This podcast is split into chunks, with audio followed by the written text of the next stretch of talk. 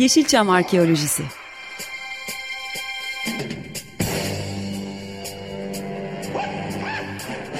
Türk sineması ve Yeşilçam'ın besin kaynakları, emekçileri ve kıyıda köşede kalmış hikayeleri.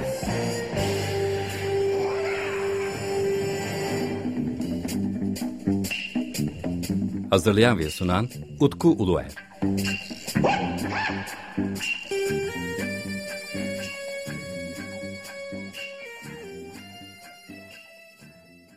Merhabalar değerli Açık Radyo dinleyicileri. Benden Utku Uluer. Yepyeni bir Yeşilçam Arkeolojisi'nde da sizler birlikteyiz. 15 günde bir yayınlanan programımızın bu haftaki konuğu Gökay Gergeç. Ee, hoş geldin Gökay. Hoş bulduk Utku. Merhabalar sevgili dinleyiciler. Gökay şu anda Macaristan'da, Budapeşte de e, bendeniz de efendim İstanbul'dayım ve onunla Zoom üzerinden bir e, sohbet gerçekleştireceğiz. Bu sanırım seninle e, yaptığımız hani bu şekildeki herhalde 10. kayıt diye düşünüyorum podcast olarak. Ya bir düzüne de olabilir. Ben de evet. saymadım şu ana kadar ama onu geçmişizdir. Evet tahminen. çünkü sadece Yeşilçam Arkeolojisi değil daha önceden Radyo Fil'de yaptığım programda çok güzel bölümler yapmıştık seninle birlikte. Bazı podcastlerimiz vardı. YouTube üzerinde. Zaten uzun yıllardan beridir Gökay'la Sinematik sitesinde de birlikte editörlük yapıyoruz. Birlikte kurduk siteyi. Ee, yol arkadaşım. Geçtiğimiz e, günlerde 17 Mart'ta çok değerli yapımcı, yönetmen, oyuncu e, ve ses mühendisi Kuntulgar'ı kaybettik. Ve biz de e, böyle bir araya gelip e, Kuntulgar'ı bir analım dedik. Onun için tekrardan e, hoş geldin programa Gökay. Teşekkür ederim Utku. Yeniden teşekkürler. Artık bu Yeşilçam'daki kayıp haberleri biraz kanıksanmaya ve artmaya başladı. 2020'li evet. e, yılları itibariyle ve ben bu tip haberlere de e, vereceğim hani reaksiyonu genellikle özelden e, yapmayı tercih ediyordum. Bunun bir istisnası İrfan Atasoy olmuştu.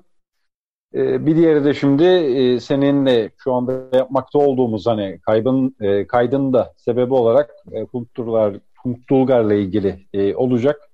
O yüzden ben de arzu ettim ve bu görüşmeye katılmak istedim seninle. Evet, evet çok teşekkür ederim. Kunt Tulgar'la ya da Kunt abiyle e, dostluğumuzun da başlangıcı beraber oldu. Evindeki sohbetimiz, daha sohbetlerimiz e, sanki e, işte bizim sitede yazmak isteyen, pardon, bizim sitede yazmak için doğmuş ya da belki de yaşı bizim yaşlarda olsaydı zaten e, yollarımız kesişecekti ve aynı şeyleri yazacaktık gibi gelen bir e, yapımcı, oyuncu karşımızdaydı, ses mühendisi karşımızdaydı. Fakat senin sanırım e, Tulgar'la ilgilenmeye başlamanın ana sebebi ses mühendisliğinden dolayı. Şimdi 2010 yazıydı zaten hani tanıştığımız ilk evet. dönem. Yalnız bir stüdyoda tanışıklığımız vardı. O ilk aşamaydı. Daha sonra evinde e, bir araya gelmiştik. İkisi de aynı dönemlerde hemen hemen olmuştu. Yani yaz sonuysa biri, diğeri de sonbaharın başı gibiydi. Eğer evet. yanlış hatırlamıyorsam böyle bir şeydi. E, bu Remake Remix gibi bir belgesel vardı. Onu bir hazırlayan bir ekip vardı. Onların aracılığıyla ilk bir e, stüdyoda bir, bir araya gelmiştik. Hı hı. Ondan sonra da evinde zaten. Hepimiz bir, bir araya geldik. Evde şeyi zaten hatırlarsın sen plak koleksiyonunu bizimle paylaştığı anı. Evet. İlk tanıştığımızda hani plak koleksiyonunu bir e, açmıştı. Hani bütün Yeşilçam burada dönüyor. Konu buydu yani zaten. Hatta belgeselde de o kısım geçmişti. bütün Yeşilçam aslında bir plak dolabına sığmıştı. Orada ne plaklar vardı ki yani yıllar boyunca insanlar zaten arıyordu o müziklerin ne olduğunu. Biz o kadar arayacağımıza Kultulgar'la tanışsaymışız daha kolay ulaşabilirmişiz. Ama olsun o da bizim araştırmacı yönümüzü e, güçlendirdi. Dolayısıyla e, Kultulgar hani ismi ve merakı bende sesleri alan Kultulgar veya Kunt Film Stüdyosu'nda seslendirilmiştir. Yani bendeki Kultulgar izlenimi odur. Dolayısıyla benim e, yoğunlaştığım kısmı onun müzikle olan e, ilişkisiydi. Sende nasıldı bu? Yani benim ilk ismini duymam 2 bölü 5 BZ Gözel Mecmuası. Orada Kuntulgar'ın ismi e, Hollywood filmlerinden aldığı efektleri e, filmlere aktardığını yazmıştı Serhat Köksal. Ben ilk orada karşılaştım ismiyle. E, yani benim de aslında ses mühendisliği ilk ilgimi çeken. Daha sonra ben e, öğrendim Superman Dönüyor filminin yönetmeni olduğunu, Yılmayan Şeytan'ın Orada kavga eden Kuntulgar. Aslında yani ismi yazıyor tabii ama hani dikkat etmemişiz ya da e, yani gözden kaçtı demeyeceğim ama hani e, yani Yeşilçam özellikle bu fantastik Türk sineması bu bu şekilde aslında.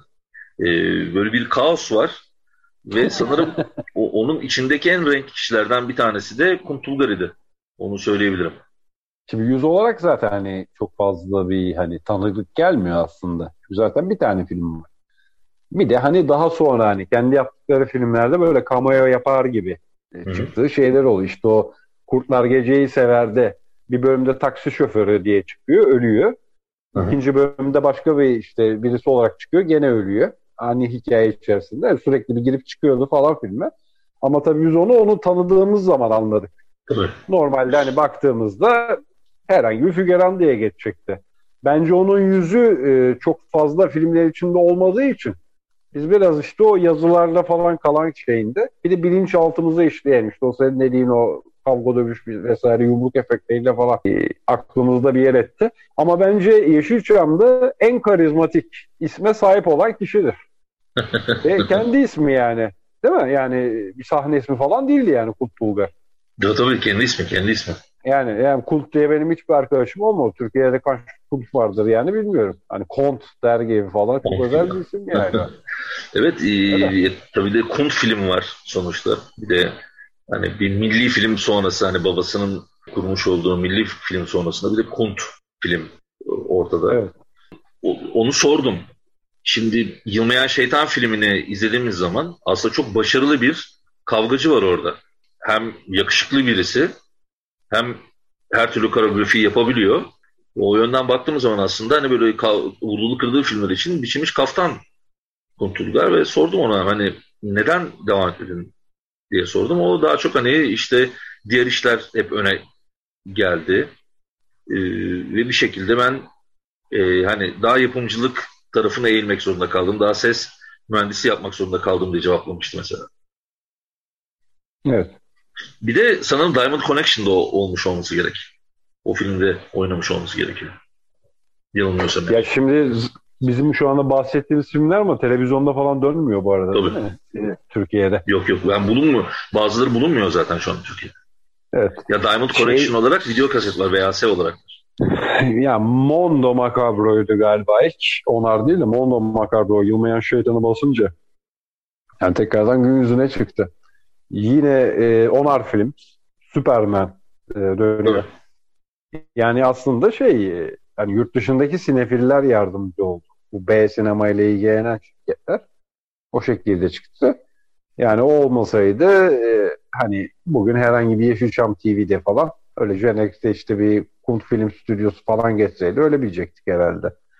Superman, Superman dönemi oynamıştı. Superman dönemi oynamıştı. Ee, sinema, Sinetürk'te. Orada oynadı o film e, defalarca. Ama onun dışında hatırlamıyorum ben de. Mesela Yılmayan Şeytan da VCD'si çıktığı için aslında çok tutuluyor ama öte yandan o VCD eksik. Hı hı. Yani çok fazla kesilmiş hem de. Hı hı. Ve kesilen kısımlarda e, filmin mantığını yok ediyor. Süreden dolayı kesildiğini söylemişti bana e, Kunt abi. E, mesela o, o filmin bütün akıcılığını yok etmiş. Ve insanlara ne kadar saçma film diyorlardı. Hatta beraber hani e, bununla karşılaştık ve hani o VCD'deki versiyonu izlememişti. Beraber izledik ve dedi ki bu film böyle değil dedi. Hani ben şurada şunu yapıyorum şöyle oluyor dedi. İşte bir e, işte kaçırılma sahnesi var. Oradan alacağım işte kurtarıyorum. Oradan geliyorum. E, ve daha sonra bana o versiyonu da verdi. O versiyonu izlediğim zaman gerçekten de filmin başarılı bir film olduğunu gördüm. Daha sonra bu Gayesu Akyol e, Kadıköy sinemasında bir performans gerçekleşti film e, sürerken orada canlı performans yaptılar. Müzik yani müziklerini yaptılar ve orada tam halini oynattık. Mesela Yılmayan Şeytan senin de ilk filmlerin arasında değildi sanırım değil mi? Hayır değildi. Bir de şimdi sen VCD deyince hani az çok şöyle bir hatırlıyorum. Zaten maksimum 70 dakika falan alabiliyordu o zaman bir evet. tane diski onu. E bir de tabii onlar ucuz e, şeyler, basımlar. Muhtemelen hani kaliteli şeyler değildi. Öyle hani iki CD falan film basmak gibi bir şey herhalde yoktu. Belki de o yüzden hani kestiler. 82 dakika olması gerek film. Yani evet. normal o zaman iki tane CD olması gerekirdi o zaman tek bir evet. CD. Çünkü 70 falandı benim hatırladım. Ama benim ilk seçimim değildi orada evet haklısın. Değildi daha sonra hani Mondo Macabro aracılığıyla ben o filmi öğrendim diyebilirim yani. Tabii. Ee, şöyle bir durum da oluştu.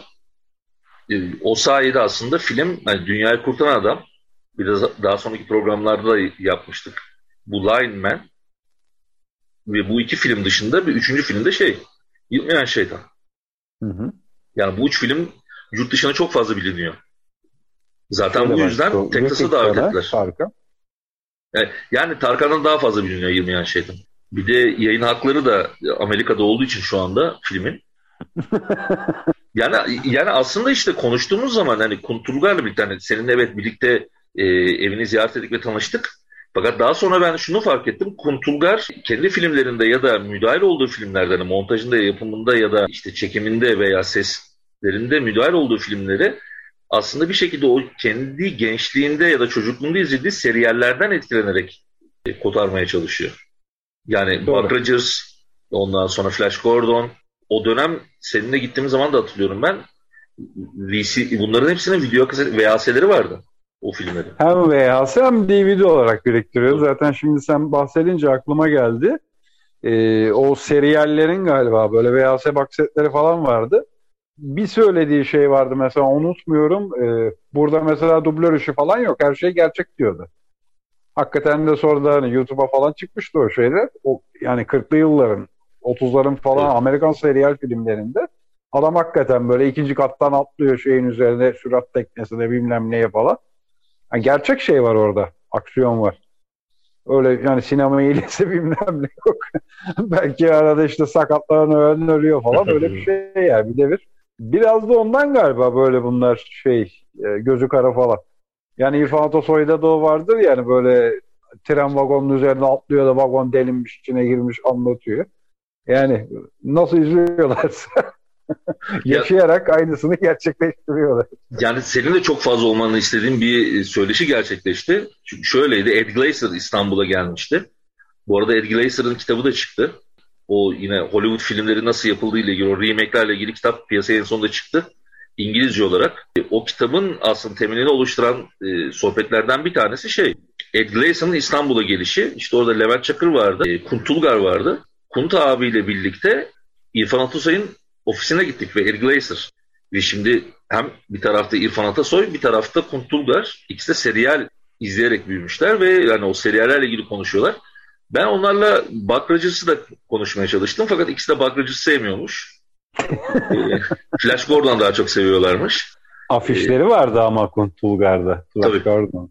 O şey hatta ya afişçilik de tabii ayrı bir şey de taş baskı afişlerden bahsetmişti mesela. Yani 1971 senesine kadar falan ya da 70 senesine kadar bu offset yani çıkana kadar daha öncekiler taş baskı ve hatta el çizim ve bu Flash Gordon serileri e, 1900 işte 50'li yıllar veya çok erken 60'larda yani Türkiye'de popüler bunlar. Ve onların e, afişleri de o seriler kadar değerli.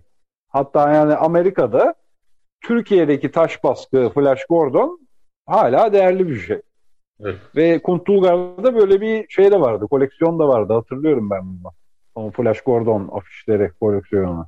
Fakat son dönemde ne olduğunu ben bilmiyorum onu açıkça söylemek gerekirse. Vallahi en iyi bilen sensin yani ben 10 sene 12 senedir görmedim kendisini bilmiyorum. Ee, hani Kuntulgar deyince ben onunla ilgili en fazla sanırım internet üzerinde yazı yazmış tanıdığım insan sensin. Sen bana hatırlatana kadar ben bilmiyordum. En çok yazıyı benim yazdım.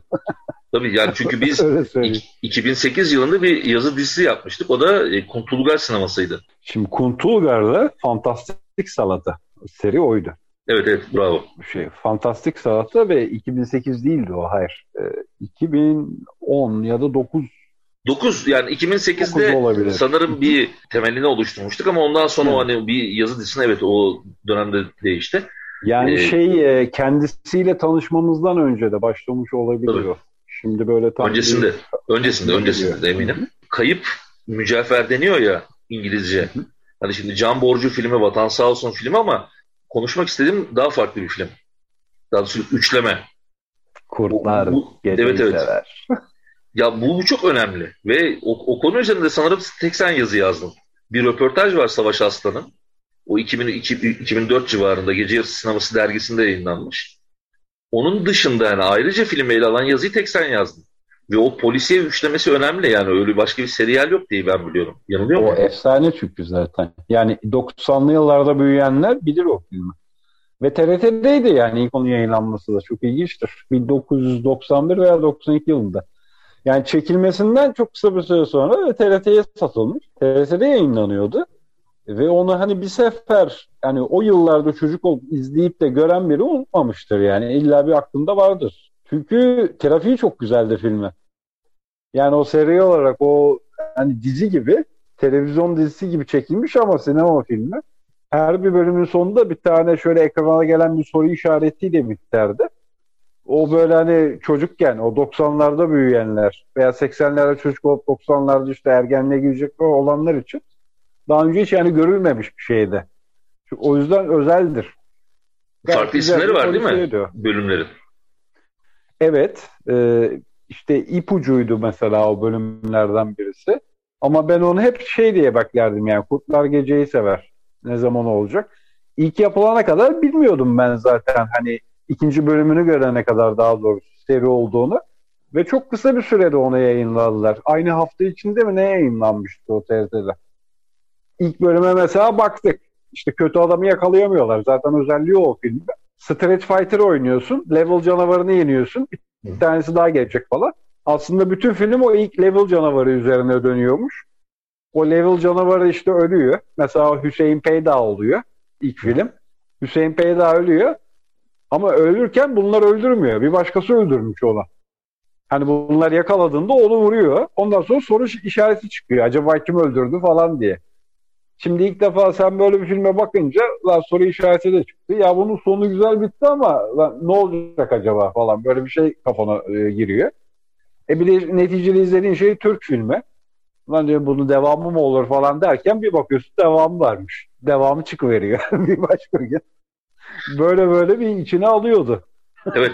Yani Kurtlar Gece'yi sever. O, onu dinleyicilere hatırlatmak istiyorum ben. Kuntulgar'ın yönetmenliğini yaptığını. Başrollerde Tolga Savacı ve Aytekin Akkaya var. E, Tolga Savacı'yı seçmek. Şimdi Kuntulgar'ın aslında ticari olarak hani sinema kısmını ele alalım. Orada bir dehası var. Açıkçası yani Tolga Savacı evet hani hayatta geçirilmiş bir keşif o.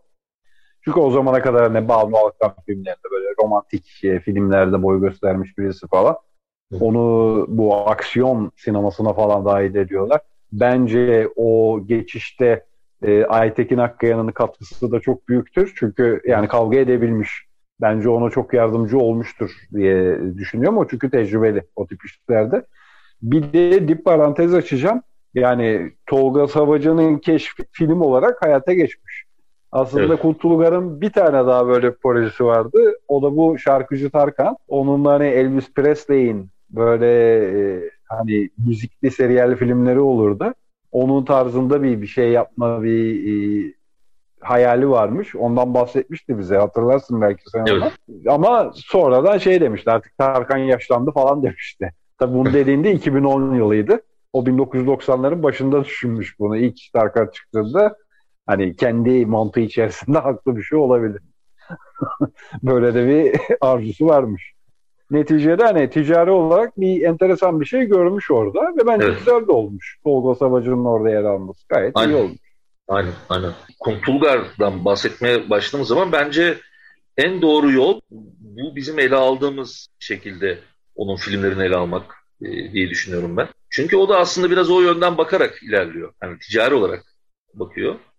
Ve hani imkansızlıklara rağmen bunları bir şekilde hayata geçirmeye çalışmış. Yani herkes genellikle işte dünya e, şey Superman dönüyor filmiyle tanıdığı için aslında hani birazcık daha bu Kurtlar Gece'yi severle bir şans tanısalar bence e, güzel olur diye düşünüyorum ben. E, e tabii o güzel. Yani dönemine gayet iyi yakışan bir film bence o zaten. Gayet güzel bir şey. Evet. Ve şu biraz aslında o filmi efsane yapan da şu. Bu filmin pek yayınlandığına da hani denk gelemiyor insanlar. Yani kısa bir videosu vardı mesela bizde işte o sinematik kanalına koymuştuk onu YouTube'da. Evet. Uzunca bir dönem orada hani ben yorumlara bazen göz atardım. bu filmin tamamı yok mu falan derlerdi insanlar. Hatta yani geçen günlerde sen bana işte şey verince yazını tekrar yeniden yayınlayalım. Ka- kayıp haberini daha doğrusu verdiğinde e, dedim bir şeye bir bakayım ben YouTube'da durum falan ne. Galiba birinci bölümü sadece ekli. Yani 2 veya 3'ü hala yok galiba. Eğer ben yanlış görmediysem. Yayın haklarının nerede olduğunu bilmiyorum ama evet ya zor da bulunan bir VHS şu anda. Ee, ondan dolayı herhalde e, kayıp değil ama zor bulunan filmlerden bir tanesi diyebiliriz. Ee, seninle birlikte Kont e, Tungar üzerine bence oldukça uzun konuşabiliriz ama bizim e, süremiz biraz kısıtlı. Evet. Ben biraz da programı bir şarkıyla bitirmek istiyorum. Çünkü Kuntulgar belki de pek çok şarkıyı insanların bilinçaltına işleyerek sevdirmiştir. Yani yabancı özellikle Ennio Morricone'yi sanırım evet. sevdiren isimlerden bir tanesi Kuntulgar. Özellikle bir jenerasyonun yani işte 60'larda 70'lerde yaşayan jenerasyon eğer ya da 80'lerde yaşayan jenerasyon Ennio Morricone'yi seviyorsa Kuntulgar'ın payı çok büyük diye düşünüyorum ben. Bence üç isim vardı onun kişisel olarak sevdiği. Ama bunların içinde tabii en önemlisi Morricone. Ee, Jerry Goldsmith'i çok seviyordu. Ve John Barry'i çok seviyordu. 007'den ötürü. Yani o plak koleksiyonda benim gözüme çarpmıştı. Çünkü yani Jerry Goldsmith de şey olarak mesela yani ne bileyim First Blood, Rambo'nun falan müziklerini yani koyuyorsun. Ona bir şey olduğunu ben anlamıştım onun. Tabii. Neyli olduğunu. Ama Morricone yani o bir numarası o belli. Hatta orada bir küçük bir sohbeti geçmişti hatırlıyorum. E, Morricone'nin ücretlendirme politikasından bahsetmişti. Tabii yani bu çek usulü falan çalışıyorlar. Hı hı. Filme sıfırdan müzik yapılıyorsa bu kadar, stoktan melodi veriyorsa bu kadar.